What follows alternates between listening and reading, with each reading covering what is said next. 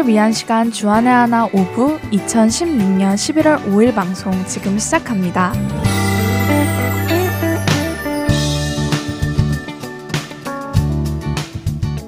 애청자 여러분, 안녕하세요. 진행의 정다은입니다. 안녕하세요. 박영규입니다. 지난 한 주도 예수님을 더 알아가고 그분을 삶에서 증거하고 드러내신 여러분 되셨으리라 믿습니다. 다한점에도 잘 알듯이 요즘 인터넷상에서는 기독교에 관련된 페이지가 참 많죠. 그런 곳에는 생각할 만한 짧은 글들이 많이 올라오잖아요.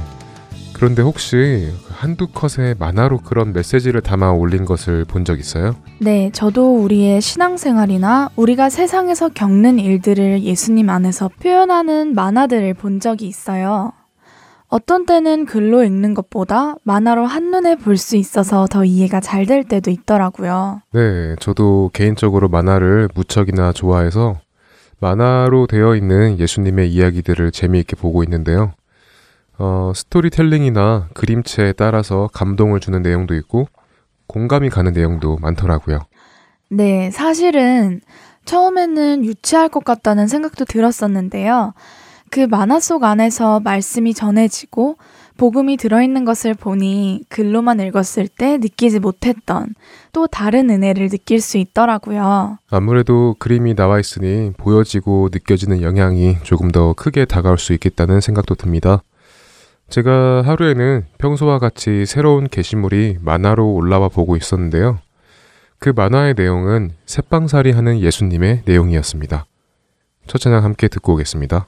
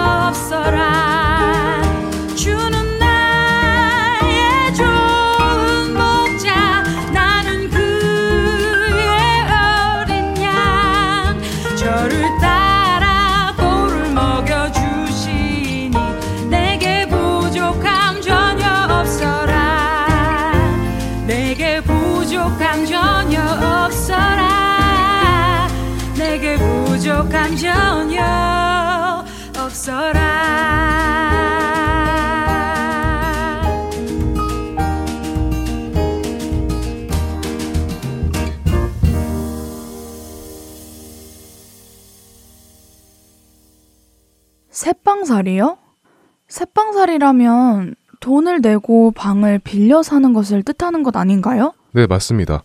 제가 본 만화에서 표현된 예수님께서 사시는 방은 천장 이리저리 빗물이 새고 있었고요. 그래서 새는 빗물을 냄비로 받고 있는 것이 첫 번째 컷이었어요. 그리고 다음 컷에서는 예수님께서 집주인에게 천장에서 빗물이 샌다고 알립니다. 하지만 집주인은 아, 그러니까 아쉬우면 방 빼시라고요. 라며 고함을 칩니다. 여기까지가 이 만화의 내용입니다. 그러니까, 음, 조금 난해하기는 하네요. 그런데 왠지 그 새빵은 우리의 부족한 모습을 표현한 거고, 그럼에도 불구하고 아쉬우면 방 빼라고 고함치는 집주인은 곧 우리를 표현한 것이 아닐까라는 생각이 드네요. 네, 그렇죠. 우리가 예수님을 어떻게 대하고 있는지 생각하게 만드는 만화이지 않나요? 저는 이 만화를 보면서 에이, 그래도 나는 예수님을 새빵살이 되어드리고 아쉬우면 내 안에서 나가라고 할 정도의 사람은 아니다. 라는 생각이 들었습니다. 이런 생각을 하며 예수님을 대하는 저의 행동에 만족을 하고 있었죠. 어, 저도 방금 이 만화의 내용을 들으면서 가끔 예수님과의 관계가 삐걱거릴 때가 있지만 그래도 예수님을 저 정도로 대하지는 않지 라는 생각이 들었었는데 네, 저도 처음에는 그랬는데요. 시간이 지날수록 그 만화에 나오는 예수님께 고함치는 그 집주인이 제 자신인 것 같은 기분이 들더라고요. 그 행동이 낯설지도 않고요. 그래서 제가 만화에서 나오는 집주인보다 나은 사람인가 곰곰이 생각해 봤어요. 제 마음에 이런 질문이 들더라고요. 정말 예수님을 사이드로 밀어내 본 적이 없나? 내 안에 계셔야 할 예수님의 자리에 다른 무언가를 둔 적은 없는가? 이런 질문들이요. 그리고 대답은 그런 적이 있지만 저 만화에서 나올 정도로 예수님을 그렇게 취급한 적은 없다라는 대답이 나왔습니다. 그때 어렴풋이 성경 말씀 중 어디에선가 우리는 주의 것이다 라는 구절이 나온 것이 기억이 났습니다. 그래서 찾아보니 로마서 14장 8절 말씀이더군요. 우리가 살아도 주를 위하여 살고 죽어도 주를 위하여 죽나니 그러므로 사나 죽으나 우리가 주의 것이로다. 이 말씀을 읽고 나니까 그래 나는 주님의 것인데 나의 전부를 다 드려야 하는데 나는 고작 저 만화에 나오는 집주인과 비교하여 내가 조금 더 나은 사람처럼 조금 더 거룩한 사람인 듯 만족하고 있었구나 라는 생각이 들더군요. 나는 예수님의 것이라는 말씀을 비추어서 이 만화의 내용을 상상해 보니 예수님을 새빵살이 시키는 이 집주인과 저와 다를 바가 없다고 보이네요. 우리가 예수님의 것이라는 것은 우리의 주인은 우리 자신이 아닌 예수님이시고 예수님께서 우리의 모든 것이 되시며 우리의 영순이가 되어야 한다는 것이잖아요. 이 만화에서 나오는 것처럼 예수님을 대하였는가 아닌가가 중요한 것이 아니죠. 우리는 예수님의 것인가, 예수님께 모든 것을 내어드리고 있는가, 그리고 내 안에 내가 사는 것이 아니고 오직 예수님만이 살고 계신가 돌아보았을 때 그렇지 못한 삶을 살고 있다면 우리는 저 만화의 집주인과 다를 바가 조금도 없다는 것입니다. 그렇네요. 만화에서 나오는 집주인보다 조금 더 대우해드렸다고 순간 만족이 되고 내가 좀 더 나은 사람으로 비추어졌던 그 교만하고 악한 마음을 회개해야겠어요. 네, 저 역시 마찬가지로 그런 마음이 들었던 것에 대하여 회개가 됩니다. 예수님은 우리의 한쪽 구석에서 우리의 관심과 사랑을 구걸하며 빌붙어 계시는 존재가 아니십니다. 예수님은 우리의 전부가 되시는 분이시고 또한 우리의 전부를 받으시기에 합당하신 분입니다. 그분은 우리의 주님이 되시며 우리를 먹이시고 인도하시는 목자이십니다. 예수님은 우리의 구원자이시고 생명이시며 만왕의 왕이십니다. 예수님께서 우리 각자에게 어떤 존재이신지 그리고 내 안에 어디쯤에 거하시는지 돌아보기를 원합니다.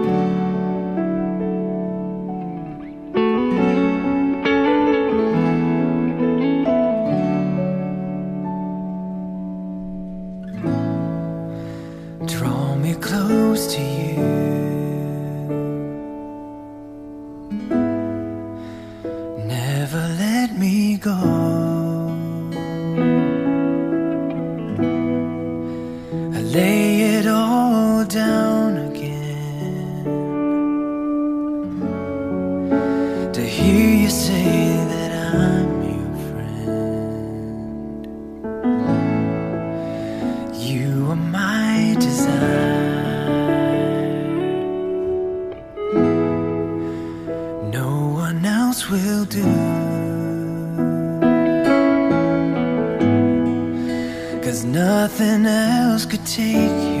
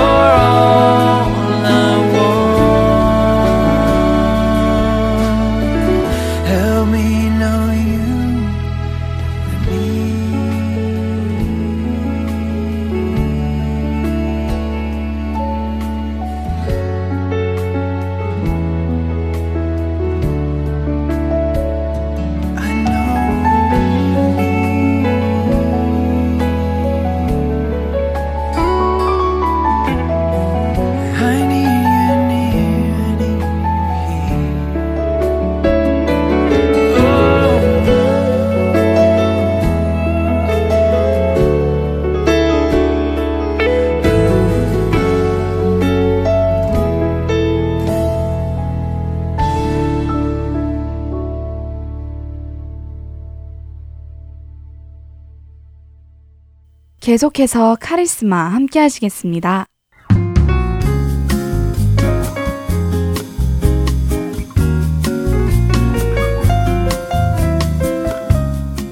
애청자 여러분 안녕하세요. 카리스마 진행의 이채린입니다. 안녕하세요. 함께 진행하는 박영규입니다. 지난 시간에는요.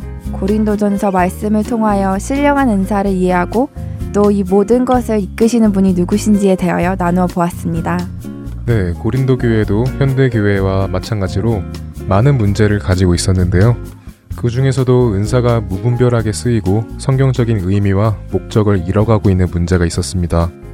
이 문제에 대하여 사도 바울은 고린도전서 12장 1절 말씀 형제들아 신령한 것에 대하여 나는 너희가 알지 못하기를 원하지 아니하노니 라는 말씀으로 시작하여 은사에 대하여 고린도 교회 성도들에게 편지를 적습니다.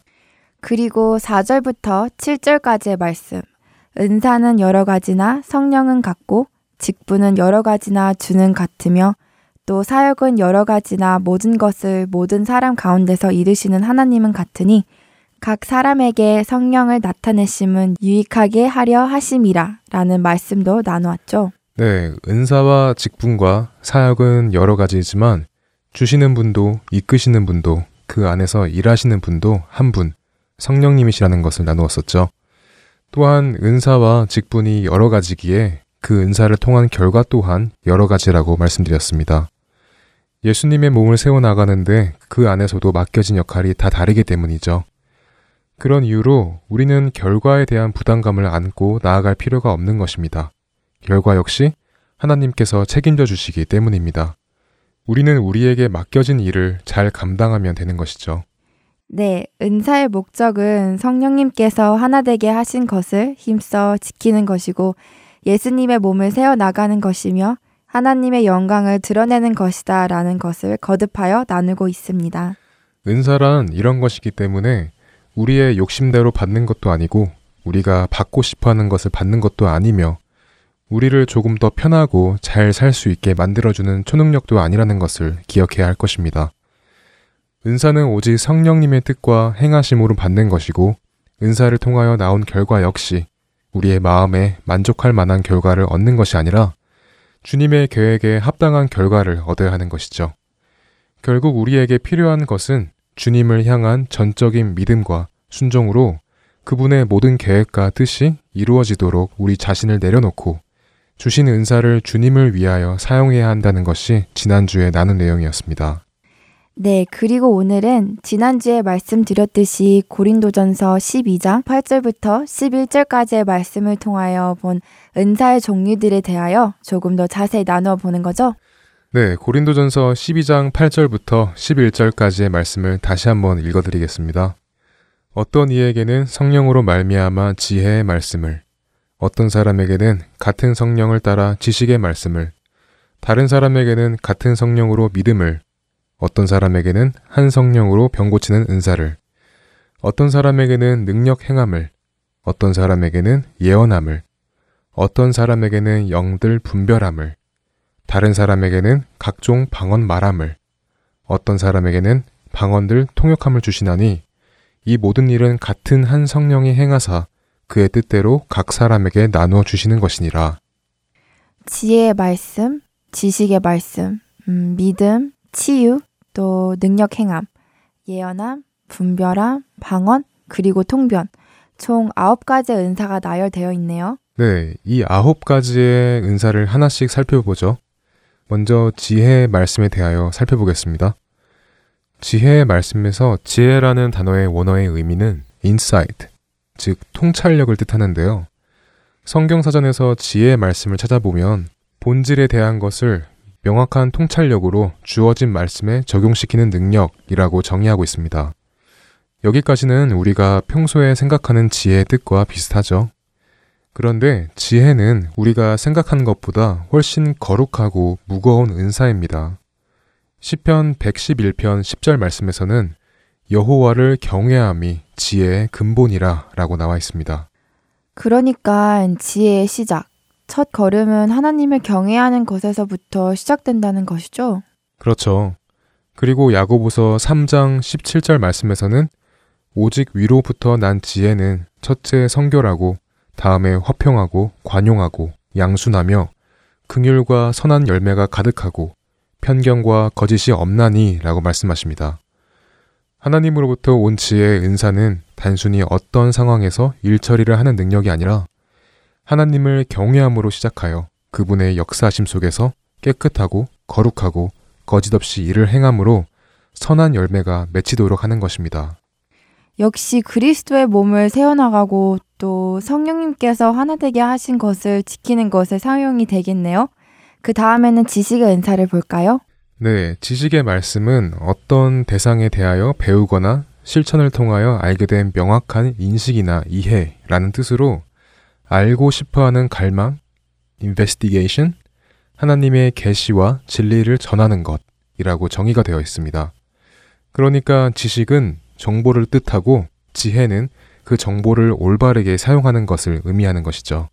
다시 말하면 지식의 말씀이 하나님의 말씀을 깊이 터득하고 배우고 체계화시킬 수 있는 것이라고 한다면 어, 지혜의 말씀은 우리의 실생활에서 하나님의 말씀을 문제들 앞에서 적용할 수 있는 것이라고 이해하면 될까요? 네, 그렇습니다. 그리고 그 다음은 믿음의 은사인데요. 믿음의 은사란 사람이나 사물을 향해 갖는 믿음이 아니라요. 오직 하나님만을 신뢰하는 신념을 뜻합니다. 그래서 이 믿음의 은사는 우리가 믿음으로 구원을 받는 그 믿음과는 의미가 다르다고 합니다. 구원의 믿음은 믿는 모든 사람에게 주어진 것이지만 이 고린도전서가 말씀하시는 믿음의 은사는 모든 사람에게 주어진 것이 아니라는 것이죠. 믿음의 은사는 다른 사람들이 하나님을 신뢰하지 못할 때도 하나님을 신뢰하는 것, 하나님을 향한 믿음이 흔들리지 않는 것을 의미합니다. 우리 모두가 기본적으로 구원에 이르는 믿음을 가지고 있어서 믿음도 은사가 될 수 있나 라고 의문이 들었었는데 그 믿음을 뜻하는 것이 아니었군요. 어, 생각해보니 믿음을 이룰 수 있는 상황에서도 하나님만을 신뢰할 수 있는 믿음, 즉, 순교자들이 가진 것이 믿음의 은사가 아니었을까라는 생각이 들어요. 네. 예수님을 부인하지 않으면 목숨을 잃을 수 있는 상황에서도 예수님에 대한 믿음을 지키고 생명을 내어놓으신 분들의 믿음이 바로 이 믿음의 은사라고 말할 수 있겠죠. 순교의 믿음은 자신의 노력이나 각오로 되는 것이 아니라 주님께서 주시는 믿음으로 할 수 있는 것이니까요. 또한 고난도 이겨내는 믿음이야말로 믿음의 은사가 아닐까 생각됩니다. 히브리서 11장 1절 말씀은 믿음은 바라는 것들의 실상이요 보이지 않는 것들의 증거니 라고 말씀을 시작하여 에녹의 믿음, 노아의 믿음, 아브라함의 믿음 등을 말씀해 주시는데요. 히브리서 11장 전체를 읽어보시면 어떤 믿음이 믿음의 은사인지 이해하는 데 도움이 되실 것입니다. 이제 믿음의 은사, 다음으로 병 고치는 은사를 나누어 볼까요? 네, 병 고치는 은사. 병 고치는 은사의 기본적인 뜻은 치료, 치유, 고치다의 뜻을 가지고 있습니다. 복음서를 보면 예수님께서 병든 자들을 치유하시는 기적이 많이 기록되어 있습니다. 또한 사도행전을 보면 성령의 능력을 받은 사도들이 병을 고치는 일도 많이 기록이 되어 있죠. 성경 몇 구절을 살펴보겠습니다. 마태복음 4장 23절 말씀 예수께서 온 갈릴리에 두루 다니사 그들의 회당에서 가르치시며 천국 복음을 전파하시며 백성 중에 모든 병과 모든 약한 것을 고치시니 예수님께서는 병과 약한 것을 고치실 때 사람들을 가르치시고 복음을 전하십니다. 마태복음 8장 16절 말씀 저물매 사람들이 귀신 들린 자를 많이 데리고 예수께 오거늘 예수께서 말씀으로 귀신들을 쫓아내시고 병든 자들을 고치시니 그렇네요. 예수님께서 병든 자와 약한 자, 또 귀신 들린 자들을 고쳐 주시네요. 그리고 사도행전 3장에 사도들의 치유가 나옵니다. 6절부터 8절까지의 말씀입니다. 베드로가 이르되 은과 금은 내게 없거니와 내게 있는 것은 내게 있는 이것을 내게 주노니 나사렛 예수 그리스도의 이름으로 일어나 걸으라 하고 오른손을 잡아 일으키니 발과 발목이 곧 힘을 얻고 뛰어서서 걸으며 그들과 함께 성전으로 들어가면서 걷기도 하고 뛰기도 하며 하나님을 찬송하니 태어났을 때부터 걸을 수 없던 사람을 예수님의 이름으로 치료해서 그 사람이 하나님에게 영광을 돌리는 이야기죠? 네, 우리가 생각하는 치유의 은사는 아픈 사람들을 고치는 능력으로만 생각하지만 사실은 그것 이상입니다. 아픈 사람들의 육체뿐 아니라 정신과 마음, 그러니까 영적인 치유도 함께 이루어지는 것이죠. 치유의 은사가 있는 곳에 복음이 전해지고 또 그로 인해 하나님을 찬양하는 일들이 함께 일어나야 하는 것입니다. 치유의 은사에 대해 한 신학자는 이런 말을 했습니다. 치유의 은사로 병이 치유될 때 그 치유받는 사람들에게 미칠 가장 큰 영향은 예수님과의 관계 회복이다 라고 말이죠. 그렇겠네요. 단순히 병이 낫는 것이 목적이 아니라 예수님과의 관계 회복, 하나님과의 관계 회복이 병이 낫는 목적이 되어야 할 것이라 생각해요. 다음으로는 능력 행함의 은사가 있죠? 네, 능력 행함의 은사는 다른 말로 기적의 은사로 불리어지기도 하는데요. 기본적인 뜻으로는 능력, 힘, 권세를 나타내는 행위, 믿기 힘든 일이라고 나와 있습니다. 성경 사전을 찾아보면 하나님으로만 설명이 되는 초자연적인 일들을 행하는 것이라고 정의되어 있습니다. 물론 이런 능력은 무슨 초능력이 생겨서 말도 안 되는 일들과 묘기들이 펼쳐지는 그런 것이 아닙니다. 우리는 단순히 사람의 시선을 끄는 그런 초자연적인 일들을 주의해야 합니다. 왜냐하면 마태복음 24장 24절 말씀에서 거짓 그리스도들과 거짓 선지자들이 일어나 큰 표적과 기사를 보여 할 수만 있으면 택하신 자들도 미혹하리라. 라는 예수님의 말씀처럼 사탄도 초자연적인 표적과 기적을 행할 수 있는 능력이 있기 때문이죠. 그렇기에 우리는 이런 기적과 능력의 목적이 무엇인지 그 결과와 열매를 보고 분별할 수 있어야 합니다. 모든 은사의 결과는 언제나 예수님의 몸을 세워나가는 데 유익해야 하기 때문이죠. 그렇죠. 사탄도 그 능력을 행하여 우리를 미혹할 수 있으니까 그 능력이 행하여졌을 때 누구한테서 온 것인지 그리고 그 능력과 행함이 하나님으로만 설명이 되는 것들인지 잘 분별해야 되겠네요. 네, 그렇죠. 자, 이번에는 예언의 은사를 나누어 볼 차례인데요. 체린자매는 예언의 은사가 무엇이라고 생각하시나요? 예언의 은사라면 어, 아직 일어나지 않은 일을 미래에 있을 일을 미리 알려주는 것 아닌가요? 어, 세상의 기준에서는 맞는 말이기도 하지만 성경적인 의미는 조금 다른데요. 미래에 있을 일이라는 것이 아직 우리에게는 일어나지 않은 일이지만 하나님께는 이미 일어난 일들이죠. 그래서 하나님께 이미 일어난 일들을 말씀으로 받아 전하는 것이 예언이다 라고 하는 것이 조금 더 정확한 표현입니다.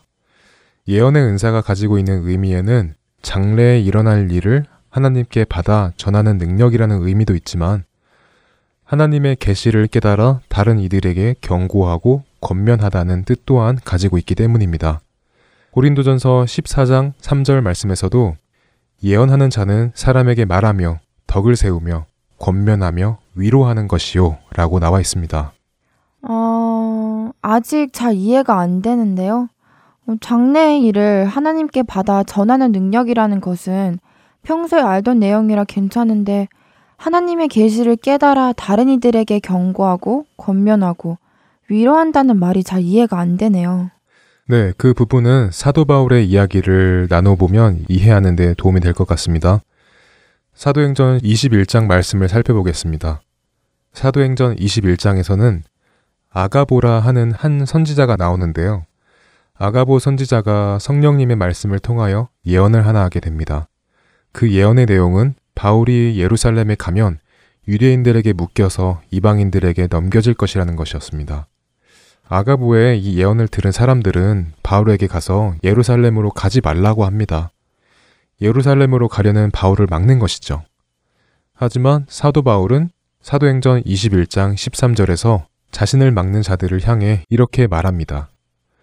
바울이 대답하되 여러분이 어찌하여 울어 내 마음을 상하게 하느냐 나는 주 예수의 이름을 위하여 결박당할 뿐 아니라 예루살렘에서 죽을 것도 각오하였노라 하니 음, 그러니까 바울은 자신이 예루살렘에 가면 체포될 것을 알고도 그렇게 체포되는 것뿐만 아니라 설사 죽는다 해도 예루살렘에 가겠다는 것이죠. 예수님을 위해서요. 네. 사도 바울은 그 예언의 말씀을 듣고도 자신에게 주어진 소명을 행하기 위하여 예루살렘으로 갑니다.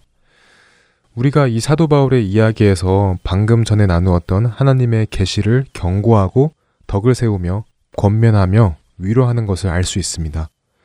세린자매가 보았을 때 아가보 선지자의 예언이 사도 바울이 당할 고난을 피하게 만들었나요? 아니면 준비하게 만들었나요?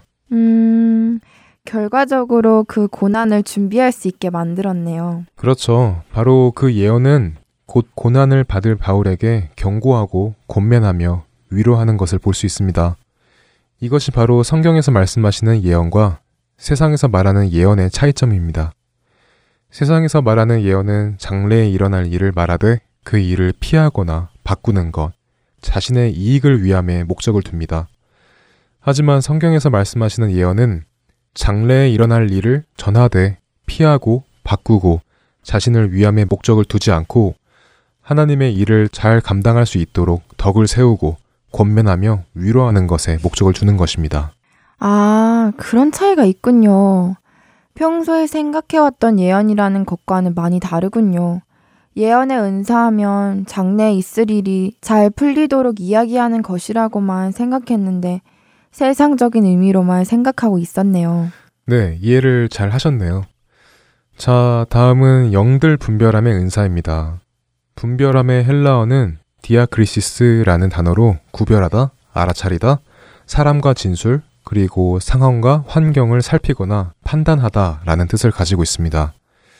그리고 진리와 거짓을 하나님의 사람과 사탄의 사람, 또 성령과 악령을 구별하는 능력을 가지고 있다고 정의합니다. 요한 1서 4장 1절은 사랑하는 자들아 영을 다 믿지 말고 오직 영들이 하나님께 속하였나 분별하라. 많은 거짓 선지자가 세상에 나왔음이라 라고 말씀하십니다. 우리에게 아무 영이나 믿지 말고 그 영들이 하나님으로부터 온 것인지 아닌지 분별하라고 경고해 주십니다. 세상의 거짓 선지자들 뿐만 조심할 것이 아니라 우리 안에 드는 생각과 계획들까지도 성령님으로부터 온 것인지 아니면 다른 영으로부터 온 것인지 잘 구별을 해야겠네요. 이제 방언의 은사를 알아보죠. 네, 방언의 은사. 방언은 헬라어로 글로사라는 단어로 혀, 언어라는 의미를 가지고 있습니다. 사실 방언의 정의는 신학자들마다 또 교단마다 여러 가지 의견들을 가지고 있습니다. 실제 사용되는 언어이다, 우리가 알아들을 수 없는 영의 언어이다 등이죠. 실제 사용되는 언어이다, 또는 우리가 알아들을 수 없는 영의 언어이다 이런 것들이죠. 무엇이 맞고 틀린지 구분하는 것은 쉽지 않습니다. 그것은 신학자들의 몫이겠죠. 그러나 우리가 기억해야 할 것은 방언 또한 은사라는 것입니다. 그리고 은사는 우리가 나누었듯이 그리스도의 몸을 세워나가기 위하여서 주어진 것이라는 것입니다. 그렇기에 하나님의 영광을 드러내고 그리스도의 몸을 세우는 것이라면 그 방언이 하나님으로부터 받은 언어의 은사 방언이 될 것이고 그 방언이 자기 자신과 자신의 의를 드러내는 것이라면 하나님께로부터 온 방언의 은사가 아닌 것이겠죠. 이제 방언의 은사와 연결하여 마지막 은사인 통변의 은사를 나누겠습니다. 통변이란 번역, 해석, 설명이라는 뜻을 가지고 있습니다. 그리고 말 그대로 알지 못하는 언어를 이해하고 설명하는 능력을 가지고 있다고 정의합니다. 네, 이렇게 아홉 가지의 은사를 나누어 보았습니다. 평소 알고 있는 내용과 조금씩 다른 것들도 있고 아예 다른 것들도 있어서 신기해요. 그런데 이렇게 자세히 나누고 나니까 은사 중 단 하나도 빠짐없이 모든 은사는 하나님의 영광을 위해서만 쓰는 것이 확실하구나라는 것이 느껴져요. 네, 이렇게 아홉 가지의 은사를 살펴보았는데요. 그러나 여기서 끝이 아닙니다. 우리가 이 모든 은사를 알고 받았다 하여도 이것이 없으면 이 모든 것들은 무익한 것들이 된다고 성경에서 말씀하시는데요. 이것이 무엇일까요? 고린도전서 13장 말씀을 읽어보면 알 수 있습니다. 음, 1절부터 3절까지의 말씀을 읽어보면 사랑이 없으면 아무것도 아니고 아무 유익도 없다고 말씀하시는데요. 네, 그렇습니다. 고린도전서 13장 1절부터 3절까지 말씀을 읽어보면 내가 사람의 방언과 천사의 말을 할지라도 사랑이 없으면 소리나는 구리와 울리는 꽹과리가 되고 내가 예언하는 능력이 있어 모든 비밀과 모든 지식을 알고 또 산을 옮길 만한 모든 믿음이 있을지라도 사랑이 없으면 내가 아무것도 아니요. 내가 내게 있는 모든 것으로 구제하고 또 내 몸을 불사르게 내줄지라도 사랑이 없으면 내게 아무 유익이 없느니라 라고 나와 있습니다. 그러니 우리가 오늘 나눈 은사들을 받았다 하여도 우리 안에 사랑이 없이 이 은사를 사용한다면 방언과 천사의 말도 소음이 되는 것이고 예언과 믿음의 은사 역시 아무것도 아니고 구제하는 봉사의 은사 또한 아무 유익이 없다는 것이죠. 성령님께 은사를 받는다고 거기서 끝나는 것이 아니군요. 사랑으로 그 은사를 사용하지 않으면 아무리 은사를 받았다 하여도 무익한 것이 될 수 있네요. 예수님의 몸을 세워나가는 것은 정말 가볍게 생각할 일도 쉽게 생각할 일도 아닌 것 같아요. 항상 노력하고 최선을 다해야겠다는 생각도 들고 내가 잘할 수 있을까 하는 불안감도 들어요. 그러나 너무 걱정하실 필요 없습니다. 그 사랑도 성령님께서 주시는 것이니 우리가 구하면 주실 것입니다. 네, 그렇게 되기를 소망합니다. 이제 마칠 시간이 다 되었는데요. 오늘의 이야기를 마무리해 주시겠어요? 네, 오늘은 지혜의 말씀, 지식의 말씀, 믿음, 치유, 능력 행함, 예언함, 분별함, 방언, 그리고 통변, 총 9가지의 은사에 대해서 간단하게나마 나눠 보았습니다. 이 9가지의 은사에 대하여 나누면서 모든 은사는 예수님의 몸을 세워나가기 위하여 받은 것이구나 라는 것을 또 한 번 깨닫게 됩니다. 우리 안에 지식의 말씀이 있어야 지혜의 말씀을 때에 맞게 사용할 수 있고 믿음의 은사가 있어야 치유의 은사가 실현되고 분별의 은사가 있어야 능력의 은사를 행할 수 있습니다. 그리고 예언의 은사가 있기에 우리에게 다가올 일들을 준비할 수 있는 것입니다. 또 방언의 은사가 있기에 통변의 은사도 있는 것입니다. 이렇게 모든 은사는 모이고 모여서 믿는 자들끼리 서로를 섬기며 그리스도의 몸, 곧 교회를 세워나가는 것입니다. 이 모든 은사를 사용하여 하나님의 영광만이 드러나기를 소원합니다.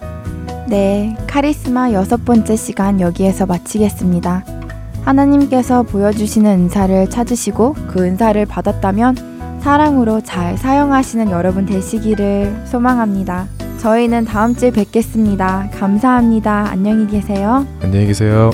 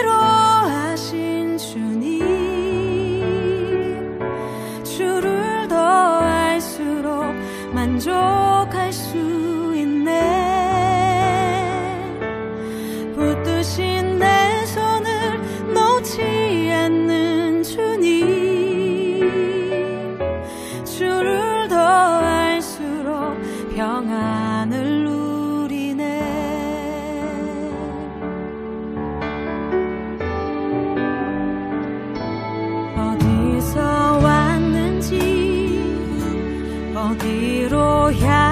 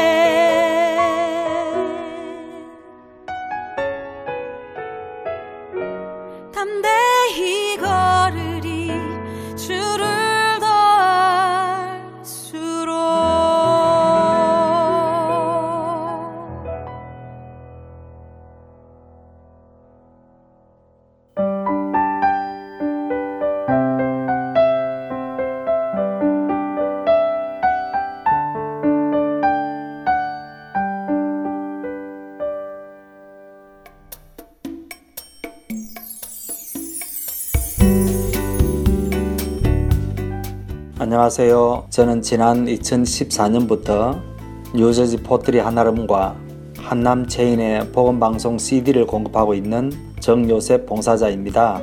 믿지 않는 분들에게는 예수님의 복음을, 믿는 자들에게는 생각과 마음을 지킬 수 있도록 도와주는 복음방송이 정말 얼마나 감사한지 모릅니다.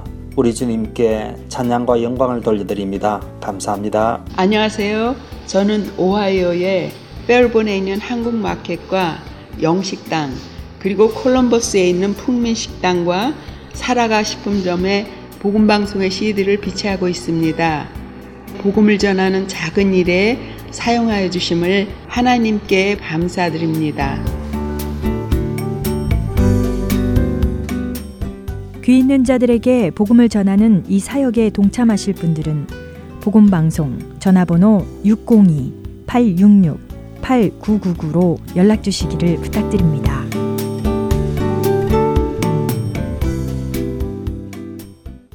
이어서 김민석 아나운서가 낭독해드리는 오스왈드 챔버스의 주님은 나의 최고봉으로 이어드립니다.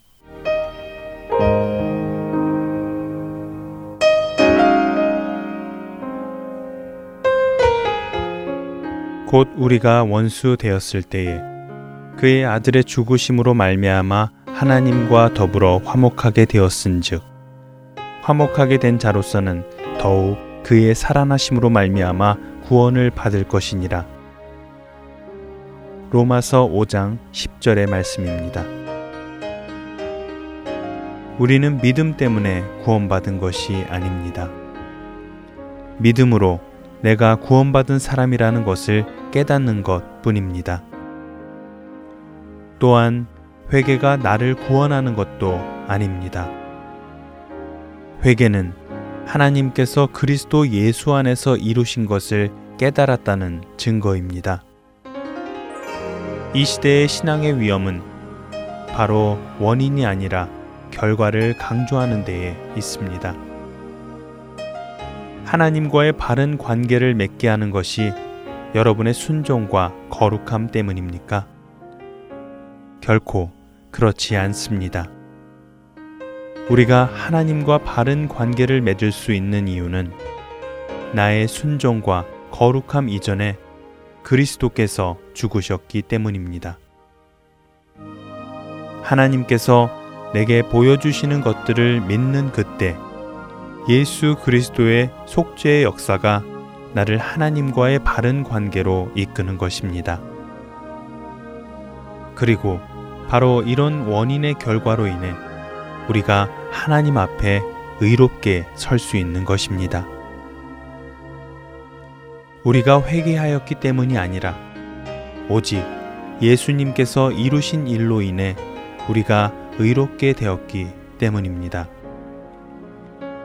성령님께서 모든 것을 꿰뚫는 밝은 빛을 우리의 마음속에 비추어 주시는 그때 우리는 나 자신이 구원받은 것을 깨닫게 되는 것입니다. 비록 내가 어떻게 구원받았는지 이해할 수 없다 하더라도 말입니다. 하나님의 구원은 인간의 논리 위에 이루어지는 것이 아니라 예수님의 희생의 죽음 위에 이루어진 것입니다. 우리는 주님의 속죄로 인해 거듭날 수 있습니다.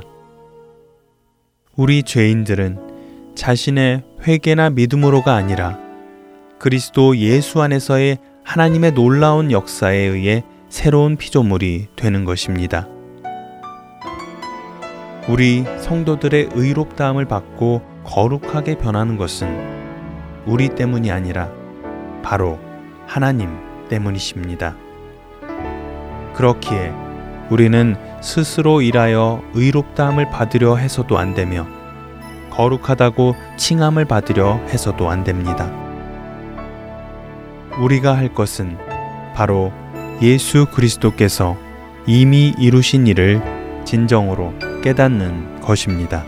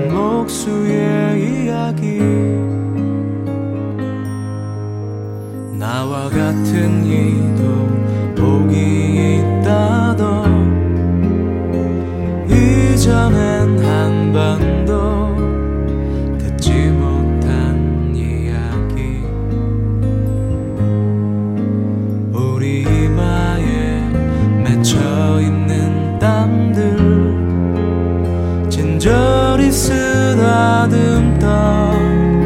예수님의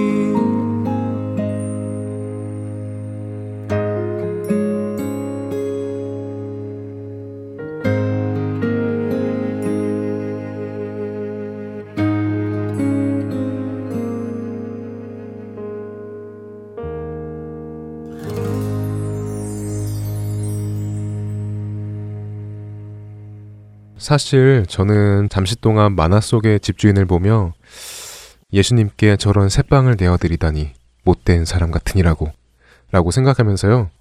적어도 나는 예수님께 넓고 불도 잘 들어오는 따뜻한 스위트룸을 드려야지 라고 생각했었습니다. 그런데요. 그 생각도 잘못이었다는 것을 금세 깨닫게 되었습니다. 왜냐하면 예수님께서는 새빵이건 스위트룸이건 제 안의 한 부분에 거하실 분이 아니시기 때문이죠. 그렇네요. 전부를 드린다는 것은 우리가 가지고 있는 것 중 최고를 드리는 것이 아니고 우리의 삶의 우선순위를 위로 올려드리는 것도 아닌데 말이에요. 나름 저의 삶에서 예수님을 가장 중요하게 여기며 살고 있다고 생각했는데 그 모든 것이 어디까지나 저의 기준이었네요. 그렇죠. 전부를 드린다는 것은 더 중요하게 생각하고 덜 중요하게 생각하는 차원의 문제가 아닙니다. 애매모호하게 관계를 유지해 나가며 원하는 일이 생길 때 찾는 그런 것도 아니고요. 성경에서 말씀하시는 것처럼 우리는 주님의 것이라고 고백하는 것입니다. 살아도 주를 위하여 살고 죽어도 주를 위하여 죽는 것이 되어야 하겠죠. 네, 우리는 예수님의 것입니다. 이 의미는 우리의 모든 기준 또한 우리의 자신도 그리고 옆 사람도 아닌 말씀이어야 되겠죠? 우리가 만족하는 정도의 삶이 아닌 예수님께서 기뻐하시는 삶을 사는 우리가 되기를 바랍니다. 청년들을 위한 방송 주안의 하나 오부 여기에서 마치겠습니다. 이번 주도 우리의 전부를 받으시기에 합당하신 예수님만을 주님으로 고백하는 삶이 되기를 소망하며 저희는 다음 주 이 시간에 다시 만나 뵙겠습니다. 지금까지 구성과 진행의 박영규였습니다. 그리고 정다은이었습니다. 애청자 여러분, 감사합니다. 안녕히 계세요. 감사합니다. 안녕히 계세요.